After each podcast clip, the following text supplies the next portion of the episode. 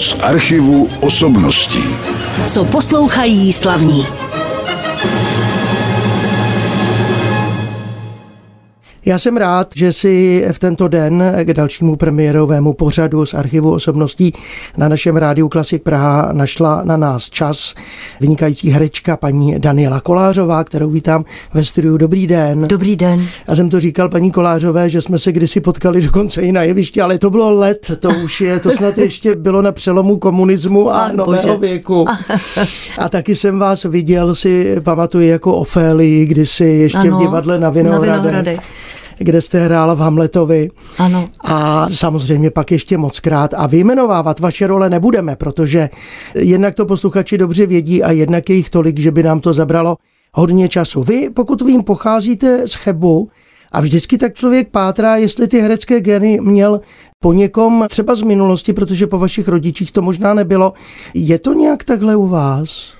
Ne, ne, ne, můj otec pracoval jako v bance. Ano. Pracoval vlastně ve finanční sféře a moje maminka potom byla leta taky mzdová účetní. Takže vlastně tyhle geny jsou nedohledatelné. Ani po vašich ještě teda starších předcích. No ano, ano, ano, nikdo se tomu nevěnoval. Nikdo se tomu nevěnoval. No ale mimochodem, když už jsme u rodiny, tak vy máte dva syny, jednoho z nich já znám, protože ten působí, ovšem pokud je to pravda, ještě byl u The Tap Tap. Ano, pořád to platí. Eh, při Jedličkově ústavu, což je skvělý orchestr, teda já jsem je moc krát slyšel naživo a určitě až budou mít nějaký koncert, že teď to asi moc nejde. No teď je to taky se spousta rušila, ano, tak, tak doufejme. Tak ten jakž takž trošku jde v těch vašich uměleckých šlepějích a co dělá váš druhý syn? Můj druhý syn Matěj je ajťák to taky úplně skočil někam jinam. někam jinam. No a u vnuků se to nějak rýsuje, ne? Ne, celkem ani ne. Celkem ani ne. Jdou si každý. Mají za každý svoji cestu, ale komunikují spolu normálně. Dobře. Určitě. Hrála jste i amatérské divadlo třeba v nějakém školním spolku nebo podobně ve svém mládí? V Karlových Varech na střední škole, tehdy se muselo říkat střední všeobecně vzdělávací, ne gymnázium, jsme měli amatérský soubor kapsa. Kapsa se jmenovala. Ano, Kapsa. A jaká jste hráli představení? V podstatě to byl takový jako recitace, kabaretní scénky a tak dále. Ale takhle to bylo jako na tom modelu kabaret a recitace. No a když jste se potom na střední škole rozhodovala, kam půjdete, tak co vás vedlo k tomu pokračovat v tom herectví, ale už tedy jako profesionálka? No tak já jsem vyrostla v Karlových Varech a moje maminka pracovala v divadle jako mzdová účetní v divadle Vítězslava Nezvala a udělala tu chybu, myslím, že mě půjčila do pohádky Císařovi nové šaty a tam jsem hrála v první polovině kuchtíka a druhé tu holčičku, která křičí, že císař pán je nahatý. Ano. No, No a tam jsem si vlastně měla šanci prohlídnout divadlo nikoli ze předu, ale ze zadu, tak jak funguje. A naprosto mě to okouzlilo, prostě tam ty dvorní dámy, když se líčily v maskérně, tak tam lítali pudry, měli barevné paruky. Já jsem si to divadlo prolezla od střechy až po sklep. A to bylo takové jako první okouzlení, no a potom mě maminka půjčila ještě asi dvakrát. No a vlastně jsem o tom tak jako něžně začala uvažovat, ale vlastně to definitivní rozhodnutí padlo až potom na té střední škole, kdy jsem se rozhodla dělat zkoušky na divadelní fakultu. Udělala jste je poprvé? Ku podivu ano. a kdo byl tenkrát v té přijímací komisi a kdo byl potom vašimi profesory? Vzpomenete si? Tak tam byl taková vůči osobnost Ota Sklenčka, hmm paní Libuška Havelková, to byla naše ročníková vedoucí, profesor František Salcer, režisér, prostě spousta takových báječných lidí. Takže ve škole nebyly žádné problémy a mohli jste už třeba na škole hrát. Tak divadelní představení ano, protože to byla školní představení. Ale co třeba film? Už se dalo třeba eh, no, filmovat? muselo se to všecko jako nahlásit a dovolit se. Účinkovala jsem takhle v televizi a to jsem se dovolila, to mě došlo a potom jsem dostala nabídku na soukromou vychřici u pana Rizera Bočana film vlastně v předposledním ročníku a to jsem nějak zapomněla ohlásit, tak z toho byl takový menší nepříjemnost, ale všechno dobře dopadlo. Tak je to v pořádku. Tak víte co, my bychom si teď mohli už pustit první skladbu pro naše posluchače. Když se vás ještě teď zeptám, najdete si čas třeba, já vím, že třeba ráda čtete, ale najdete si čas i na poslech hudby? Určitě, já si to tak snažím odměřovat, když mám třeba hodně špatnou náladu nebo depresi, kor teďko v zimě té tmy, tak si pouštím muziku ráda strašně moc a střídám si jazz a klasiku podle právě nálady a tím se uklidňuju a hladím duši. Je to to nejlepší, co člověk může udělat, ať už má radost, anebo smutek třeba. Ano. Je to tak. A takže posloucháte tedy nejenom jazz, ten jsme nevybrali, ale taky klasiku a tu jsme právě vybrali společně. Tak co byste nabídla posluchačům v úvodu? Tak já jsem trošičku zatížená na klavírní koncerty a jeden z takových mých nejoblíbenějších autorů je Frederik Chopin. Tak bych poprosila o druhý klavírní koncert. A já doplním, že třetí větu Allegro váče koncertu pro klavír číslo 2 F moll Friderika Chopina zahrála Elizabeth Leonskaja a Česká filharmonie, kterou řídil Vladimír Aškenázy. Pak už jsem vybíral taky z takových jako starších nahrávek, a proto se zeptám, ještě k tomu výběru hudby chodíte na koncerty? Najdete si čas i zajít na živé umění? No to je vůbec to nejlepší, co existuje, ale bohužel v kombinaci s divadelním představením je to, se mi to povede zřídka. Ale vlastně ten živý poslech nebo být účastná živého koncertu je prostě nádhera. Akorát, že teď je to ještě další problém, ano, samozřejmě v době, ano, v době covidu. covidu, ale tak to prostě je. No, já bych jenom tak krátce připomenul, že jste prošla několika divadly, až jste tedy spočinula v divadle na Vinohradech. Kde jste byla kolik let vlastně?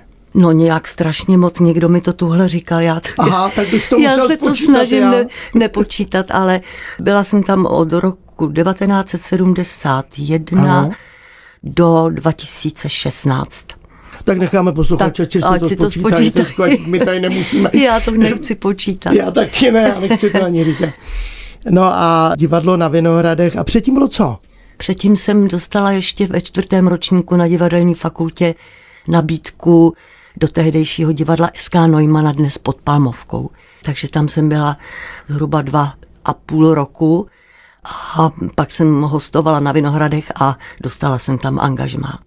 Zajímavé je, že mnozí začínající třeba herci říkají, teda ne ti dnešní možná, že je lepší začít hrát někde na oblasti, ne teda v hlavním městě, a tím nemyslím jenom Národní divadlo, tak je to tak, myslíte si to? Vy jste totiž zůstala rovnou v Praze po studiích. No, to vůbec se stalo mnoha mým kolegům z ročníku, protože do té doby, do toho roku 68, dostávali studenti umístěnky přímo do oblastních divadel. No a my jsme byli vlastně, jak se uvolnila ta atmosféra, tak jsme dostali, několik z nás dostalo nabídku přímo do pražských divadel. Takže tehdy se to změnilo. Uh-huh. A když jste byla v tom stálem angažmá, třeba v divadle na Vinohradech, mohla jste třeba hostovat někde jinde, když vás pozvali? No tak tehdy vlastně hostování v jiných divadlech nebývalo tak obvyklé. To jedině tak jako vlastně, když jsem byla u těch Neumannů a dostala jsem nabídku hostovat na Vinohradech, tak to šlo. Mm. Musela to být domluva samozřejmě mezi těmi divadly.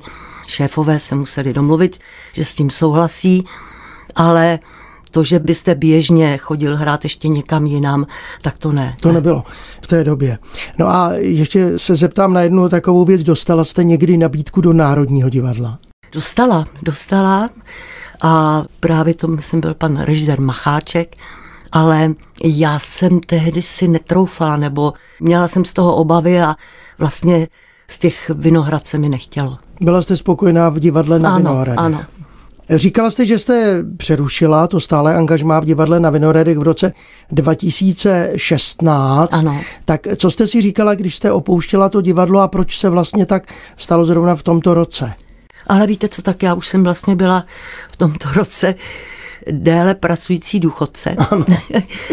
a vlastně svým způsobem jsem najednou došla k tomu, že se chci osvobodit, jo? že vlastně bych ráda zkusila být třeba na volné noze a vybírat si třeba určité tituly nebo spolupráci někde jinde. A asi se to dařilo i v jiných divadlech. Ano, trošku se to daří, teď je to složitější, protože samozřejmě spousta představení odpadá, ale snad se to vrátí k normálu. V divadle na Vinohradech jste vytvořila celou spoustu rolí, na které určitě ráda vzpomínáte. Nebudu se ptát, na kterou nejraději, protože to je otázka, která nemá smysl. Každá role má něco do sebe, ale asi v tom stálem angažmá člověk třeba ani nemůže odmítnout roli, kdyby se mu nelíbila. No tak ne, to nejde. Tam prostě jste v pracovním poměru, máte smlouvu stálou, že jo? A jdete kolem Fermanu a přečtete si tam svoje jméno a ať se vám ta hra líbí nebo nelíbí, nebo já nevím, režisér se vám líbí nebo nelíbí, tak vlastně je to vaše povinnost zkoušet a hrát.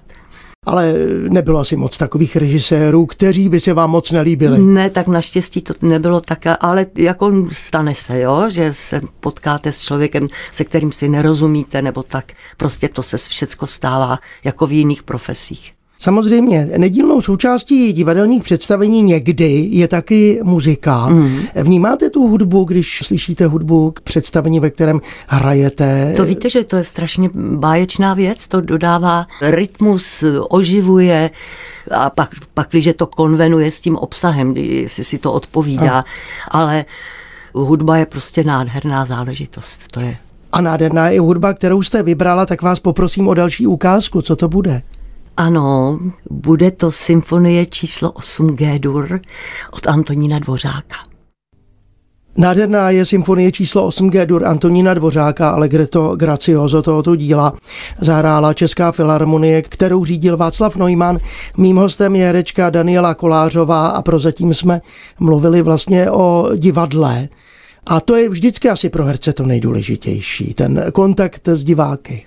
To určitě, ale jednak i způsob práce v divadle oproti třeba filmu je ohromně kontaktní, vlastně vzniká víceméně v posloupnosti jo, těch různých dějství, staví se to prostě k nějaké poentě, k nějakému sdělení a vlastně je to práce naživo kdežto třeba ve filmu filmování se točí podle počasí, podle ateliéru, exteriéru a tak dále, podle možností herců taky takže se točí na přeskáčku. Takže vlastně tam musíte být hodně opatrný, aby to jako vnitřně navazovalo ta postava, když to v tom divadle ta práce je taková soustavnější. Jo, mám to větší pravidla. Vy jste v tom divadle měla taky určitě štěstí na celou řadu vynikajících partnerů, tak nemůžeme zapomenout na Jaromíra Hanzlíka, to se pak vlastně přeneslo i do toho filmu. Stali jste se populární dvojicí u režisérů, ale posléze taky u diváků. Těch rolí asi bylo hodně. Bylo, bylo hodně a začalo to právě v divadle na Vinohradech. Ale vlastně teď jsem si vzpomněla, že ještě předtím, než jsme byli kolegové na divadle, tak jsme spolu natočili film Slasti otce vlasti. Mm-hmm. A to jsme ještě nebyli kolegové v divadle, až později, ale vlastně o té divadelní práce jsme začali pracovat i pro televizi a ve filmu. Tak to je film, ten výčet vašich rolí si mohou naši posluchači určitě někde najít. Dostáváte nabídky i dnes, myslím, že nedávno jste byla někde obsazena. Teď by měla mít koncem února premiéru, teď měla být premiéra filmu Jana Svěráka, Betlenské světlo. Tak to byla moje loňská práce. Dobře. Takže Svěrákovi vůbec jsou taky vašimi osudovými režiséry. Ano, ano, v podstatě. A i partnery. Ano. Teda, myslím, Zdeňka Zdeně, Svěráka ano. teď. Samozřejmě. A co se týče další práce, ať už se to týká rozhlasu, protože teď jsme na území rádia. Ano. Tu jste si taky měla možnost hodně užít? Měla, miluju rádio, práci v rádiu pro rozhlas, protože ono to vypadá jako, že dostanete text a přijdete a řeknete, ale musíte se pořádně připravit. Speciálně třeba, když je to četba, tak si musíte, no to bych vám nepřála vidět ty moje pomalované texty, protože si člověk dělá poznámky, kde udělat pauzu, správně na předložky, jak to vystavit k poentě a tak dále. Takže se musíte připravit, ale je to nádherná práce, protože ten mikrofon vlastně bere i takové ty intimnější chvilky, i hlasové proměny, což na jevišti do takové míry prostě nemůžete, že jo. Samozřejmě a navíc tam toho herce člověk nevidí u Musí si představit, ano. Musí si všechno představit, ale řada těch men splynula s určitými postavami, ale teď se chci zeptat právě v téhle souvislosti na dubbing. Dělala jste dubbing? Ano, tak kdysi dávno, když byly vlastně jenom ČT1, ČT2, Aha. tak se nás v tom dubbingu střídalo hodně. No a teď vznikla spousta studií a vlastně ne, ne, ne, nedostávám nějaké nabídky do dubbingu. Což je podle mě škoda, protože já vždycky, když se na tu televizi nedívám, tak nevím vůbec, kdo to je, protože hmm. tam většinou jsou, jeden herec mluví v každém seriálu zahraničním, když na ní moc nekoukám. A když jsem se teď už dotknul právě těch seriálů, tak vy jste se jim hodně dlouho, pokud vím, bránila. I když někdy to byly kvalitnější seriály, myslím v minulé době. A jak je to dnes? No, dnes se bráním taky, taky. Ale, ale vlastně v loňském roce jsem přistoupila na natáčení na TV Prima, jmenovalo se to ten seriál, nebo ta série Sestřičky Modrý kód.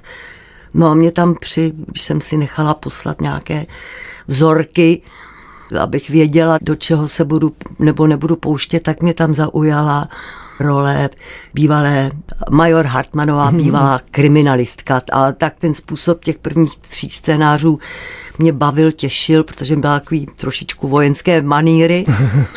Pozor, odchod a tak sekírovala lidi, ale pak se to bohužel v těch dalších pokračováních jak se rozpouštělo. Hmm. Takže když ta série skončila na jaře, tak jsem se zase rozhodla, že nechci dlouho. Tak jste byla ráda. Ano, tak jsem byla ráda. Já na seriály taky nekoukám, no. takže vám nemůžu k tomu nic moc říct, jak jste se mi v tom líbila. Ano. Dobře, tak pojďme zase k hudbě na Rádiu Klasik Praha. Za chviličku uslyšíme další skladbu, tak co to bude tentokrát? Bude to Bohuslav Martinů, koncert pro čembalo a malý orchestr. A já tady uvedu interpreta dopředu, protože tím byla paní Zuzana Ružičková. Ano, úžasná paní. Teď nedávno jsme si připomínali její tedy nedožité devadesátiny. Hmm, ano. Byl jsem i na jednom koncertě, takže Zuzana Ružičková a Boslav Martinů. Paní Zuzana Růžičková hrála spolu s Filharmonickým komorním orchestrem, řídil Václav Neumann, Martinů koncert pro čembalo a malý orchestr přála si ho herečka Daniela Kolářová, která je tady se mnou ve studiu Rádia Klasik Praha a paní Růžičková byla taky profesorkou Akademie muzických umění samozřejmě. Vy jste nikdy učila? Ano, jednou celé čtyři roky, ale bylo to před revolucí, těsně, vlastně, před těsně revolucí. před revolucí. A vlastně ten můj čtvrtý ročník zasáhla, mých studentů zasáhla už revoluce, nebo podzim 89.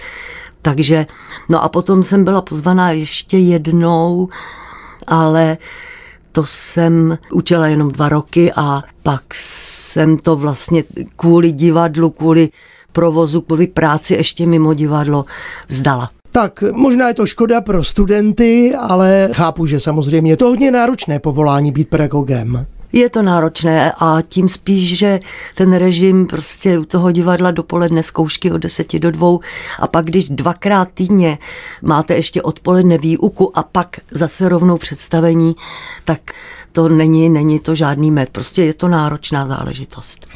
To je samozřejmě, já jsem se taky na to ptal z toho důvodu, že jste měla možnost tenkrát se setkávat s mladými budoucími herci, tak třeba v tom seriálu jste taky potkávala lidi, které já třeba vůbec neznám. Taky, taky, ano. A tak myslíte si, že nám dospívají taky výborní herci v dnešní době? Ale tak určitě, já si jenom myslím, že vždycky je výhoda, když jsou to herci, kteří jsou třeba z Davidského divadla, kde pravidelně pracují právě v divadle, protože to je základ. A ty seriály se píší strašně rychle, povrchně, já nevím, s minimem situací a je to postavený na dialogu. No a ty dialogy jsou prostě plitký. Mm-hmm čeština není vůbec odlišovaná, je, mluvíme všichni pražskou češtinou. Jo? Ani ty figury nejsou rozvrstvené, protože na to prostě není čas. To má metráž a musí se ten seriál valit pořád dopředu. Takže tam vlastně ty mladí lidi speciálně nemají na čem růst, na čem se obohacovat a získávat i nějaký vnitřní obsah. Jo? Důležitý, jak vypadají, aby byly já nevím, typově dobře vybraní holky hezký, že jo ale chybí tam ta odlišnost a i nějaký drama eventuálně, jo? nebo něco hlubšího. Takže zase se vracíme k důležitosti toho divadla, jak ano, o tom tady ano, mluvíme ano. s paní Danielou Kolářovou. My jsme si taky povídali o tom, co všechno jste v životě dělala a vy jste jeden čas, a se k tomu teda vrátím, ale můžeme jenom krátce, k té vaší politické, hmm. nechci říkat kariéře, ale byla jste nějakou dobu, jak ono se to jmenovalo tenkrát, Česká národní, Česká rada. národní rada. Tam jste ano. byla poslankyní a nějakou dobu snad i zastupitelkou hlavního města Prahy. Co vás tomu přivedlo tenkrát? Ale to bylo hned po revoluci vlastně. To bylo hned po těch prvních volbách, nebo při těch prvních volbách po revoluci v roce 90. No, to byla vlastně taková zvláštní schoda okolností.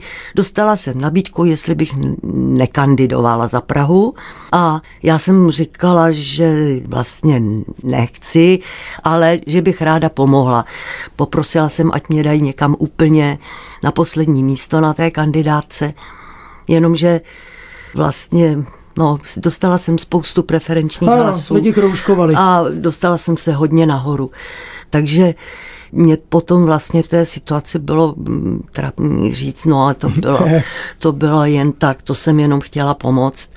Prostě mě to najednou přišlo, že by to bylo amorální, tak jsem, naštěstí to bylo dvouleté období, jo, nebyly to čtyři roky, No ale tak bylo to zajímavé, protože nejdřív se všichni hezky zdravili, chovali se k sobě jako fair. No a potom, když se občanské forum rozdělilo na tři frakce, že jo, na ODS, ODA a občanské hnutí, no tak začaly boje samozřejmě o ekonomickou transformaci a tak dále. Taky vlastně tam padala různá témata. No a nakonec do toho vstoupilo vlastně dělení federace. Hmm. To bylo velice zásadní, to úplně rozrušilo vlastně jednání o všech možných zákonech, protože to potom začali jezdit vlastně i Česká národní rada, federální poslanci a tak dále na Slovensko, Praha, spory. Bylo to velice bouřlivé. No takže a potom vlastně občanské hnutí po volbách vypadlo, takže vlastně ani už nemělo šanci do toho zasahovat. Já si jenom vzpomínám, že při těch debatách o té ekonomické transformaci tehdy pan profesor Švejnar vypracoval takový etický kodex, jo, aby to mělo právní rámec, mm-hmm. protože se dalo předpokládat, když vznikne chaos, kam to může vést a právě ani ODS, ani ODA to tehdy nebyli ochotní přijmout, takže to dopadlo tak, jak to dopadlo. No a tuším, že dneska už byste se do politiky nevrátila. Ne, protože jsem si ověřila, že proto nemám schopnosti, že to bylo příliš emotivně. Já si vzpomínám, že to tež mi tady říkala paní Helena Třeštíková, která ano. dokonce byla ministriní, ano, ano, ale velmi krátkou krátce, dobu a ano, pochopila, ano, ano. že to tedy hmm. opravdu nejde aby takovýto člověk se zabýval najednou těmi zákulisními věcmi a, a podobně. Dobře, tak pojďme si, necháme politiky, to necháme ano, někomu jinému ano, ano. a půjdeme radši poslouchat zase krásnou hudbu, tak co jste vybrala a už je to předposlední skladba. Johann Sebastian Bach napsal koncert pro hobojí smyčce a basu Continuo G-moll. První větu zahrála Xenia Leffler, kterou si pozval náš soubor Collegium 1704 s Václavem Luxem. My jsme se tady před natáčením bavili o tom, že se taky připravuje film o Josefu Myslivečkovi, ano. ve které hlavní roli bude hrát Vojtěch Dyk. A ten film někdy bude mít premiéru, to zatím nebylo úplně přesně oznámeno, bude to ale docela jako zajímavý projekt a právě Václav Lux tam bude s kolegiem 1704 hrát. Teď asi do kina nechodíme, ale díváte se někdy na filmy, kde nehrajete vino, tak to už asi vůbec ne, ale svých kolegů nebo filmy, které jsou nové v dnešní době? Tak snažím se, občas jako se mi něco podaří, ale že bych to dělala nějak pravidelně, systematicky, říkám, to je, všecko záleží na tom, kdy máte představení, že jo, a tak dále. Kdy je čas. Kdy je čas. No a teď jsme právě u těch představení a právě u závěru už našeho pořadu a tak se zeptám, v čem všem vás můžeme teď vidět, protože jsme říkali, že jste na volné noze a těch divadel je víc. Tak mám dvě představení ve Viole, v Pražské Viole. Jedno se jmenuje Nejen malý princ, kdy první půlka je z korespondence mezi maminkou a autorem, Exiperim, a druhá polovina jsou vlastně sestavené z Malého prince, přímo z knížky, z příběhu. A ta druhá záležitost se jmenuje Komedia Finita a to jsou takové čtyři české potvory kolem Emmy Destinové. Mm-hmm. Je to trošičku fikce samozřejmě od autorky, ale jsou to čtyři mrchy. No a jiná a divadla? vlastně potom ve studiu 2 teď se bude vlastně obnovovat muzikál Šíleně smutná princezna, protože taky měl dva roky pauzu a tam hraju chůvu. No a druhý titul se jmenuje Odpočívej ve svém pokoji a to hrajeme vlastně s jinými kolegy, ale hlavně vlastně hlavní partnerky jsme s Martou Vančurovou. Uh-huh. A v divadle u Valšů v nadaci Život 90 je to dámská šatna od Arnošta Goldflama, čtyři herečky v šatně. A pak je tam titul Drahá Matilda, což je nádherná, chytrá hra, hluboká. Taky teďko velice jsme pauzírovali, takže se k tomu budeme vracet. Takže uvidíme, diváci si samozřejmě to musí najít třeba na internetu, zde to představení probíhá, Ano. protože někdy se stane něco, že se No. konat nemůže. Ano. I mě teď ještě jenom napadlo v té šíleně smutné princezně, máte tam i pěveckou roli. Zpívám tam nakonec, ano, ano. Zpíváte? Jednu. Dobře. My jsme váš zpěv teda nezařadili do dnešního To pořadu, protože jsme vybírali z té takzvané vážné klasické muziky a tak vás poprosím už teď o poslední hudební ukázku. Tak to by mohl být Gustav Mahler, písně potulného tovaryše, až se vdá má milá. A necháme zpívat Ivana Kusněra a hrát Českou filharmonii, kterou řídí Jiří Bělohlávek. Ano. Paní Kolářová, jsem moc rád, že jste přišla do studia Rádia Klasik Praha, našla jste si čas, měla jste k nám poměrně dlouhou cestu přes půl Prahy.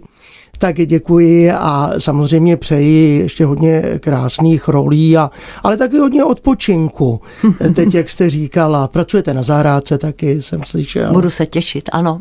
Děkuju. Tak jo. Naschledanou. Děkuju, nashledanou, díky. Z archivu osobností.